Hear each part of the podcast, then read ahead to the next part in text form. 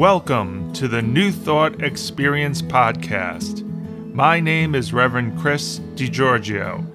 Each week, we will explore a New Thought topic. New Thought was founded in the 19th century and was inspired by the Transcendental Movement.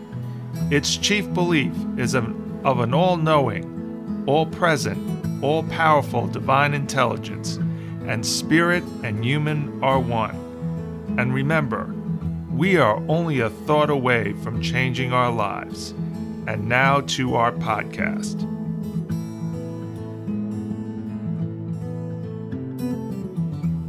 Today's talk is about praying for others.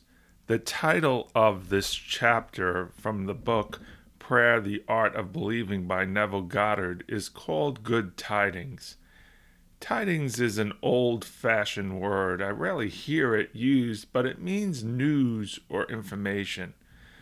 For the title, this title could easily be called then Good News. Initially, I thought of wishing someone good tidings, wishing them good news.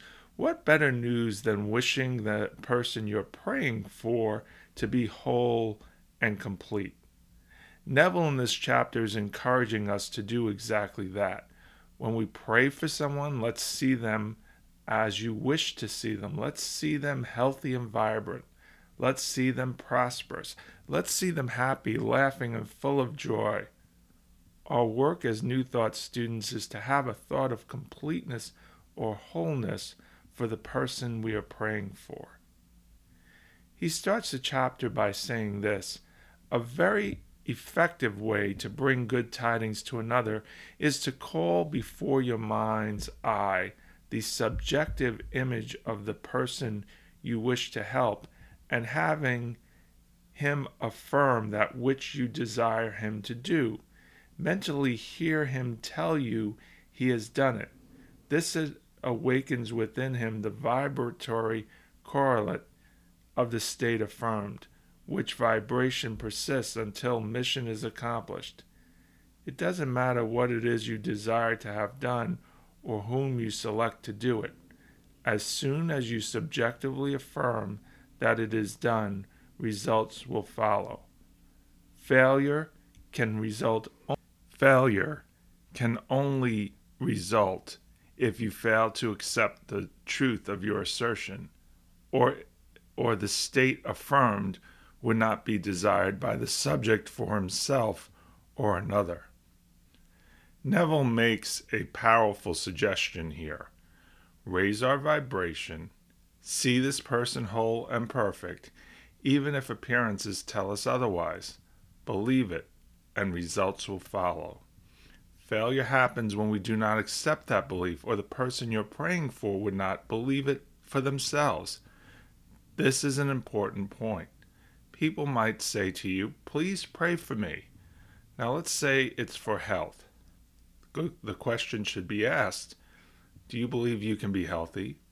Does the person you're praying for believe they can be healthy? Do you believe they can be healthy? Remember, this book is called Prayer the Art of Belief. If you are or the subject does not believe it can be so, the prayer will be a failure. In writings of James in the Bible, it says faith without works is dead, while prayer without belief is dead. Prayer's most important component is believing. And this is what I'm saying get your mind into the belief mindset before you pray. Praying for others is believing the good is there to have. So, how do we convince ourselves and believe that the good is theirs to have? Neville suggests talking to oneself might be an answer. Talking to yourself allows you to have an argument and resolve the cl- conflict that you might have with seeing it rightly. Let's take an example. Let's say you have a dying relative and they're in hospice, meaning they're at the end stage of life. Can you see the situation rightly? Can you see them whole and complete in this circumstance? Maybe you wish them peace in their journey to the end of life. Talking it out to yourself may give you a guide on how to pray. Maybe it's asking for some miracle cure. But maybe peace for you is to allow the relative to go on. Instead of hanging on, maybe it's changing your thought or belief around this. This is part of the art of change of prayer.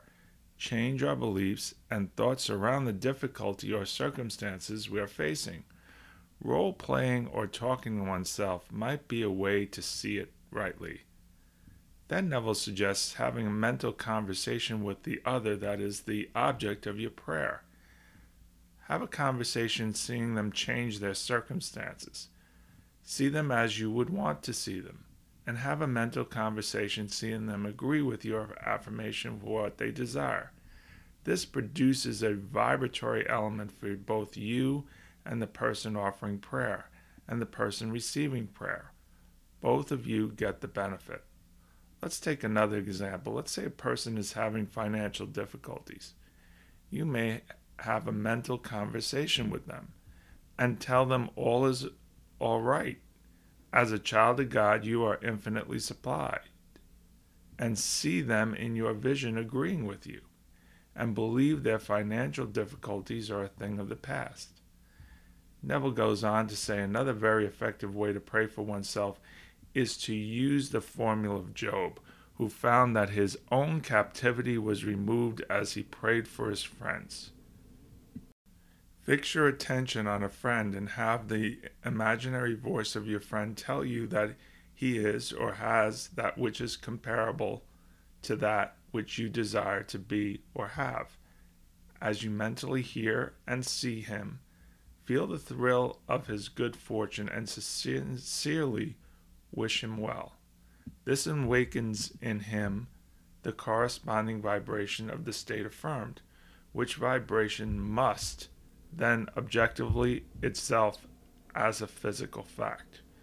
You will discover the truth of this statement Blessed are the merciful, for they shall receive mercy. The quality of mercy is twice blessed.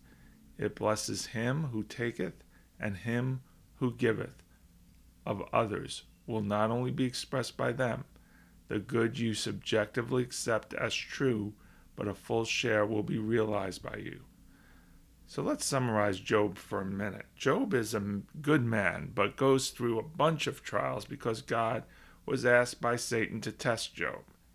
During this time, Job's friends try to explain why God is angry at Job, accusing him he must have done something wrong. wrong. Job steadfastly says he was doing nothing to deserve this. Toward the end, God explains his actions, but God is angry at Job's friends. And to help his friends, Job must pray for them. After he prays for his friends, he's restored for what was rightfully his, and in fact is given more than what he lost. The story basically is saying praying for others brings greater abundance to you. So, to recap this chapter, Neville is saying that praying for others is a way to bring to you what you want. Think of it this way a prayerful attitude brings gratitude and raises your vibration. By raising your vibration, you're naturally attracting what you want. Use your power of imagination to visualize the person you're praying for. Be convinced what you're praying for, for that person will be that will be granted. Belief is an important part of prayer practice. Visualizing the person that you're praying for. By doing this, you get what you prayed for. You can talk to yourself if you need convincing and make arguments while speaking to yourself. You're allowing yourself to be convinced what you seek will be answered. Prayer is an important part of this path as a new, stu- new thought student have belief, and see the other as whole and complete will bring many blessings to your life. And so it is. Amen. Thank you for joining us for today's podcast. The New Thought Experience is a production of the Westchester Spirituality and New Thought Group. To find out more about us or to donate via Zelle or PayPal, you can use our email address unity of Westchester at gmail.com. That is U N I T Y O F W E S T C H E S T E R at gmail.com.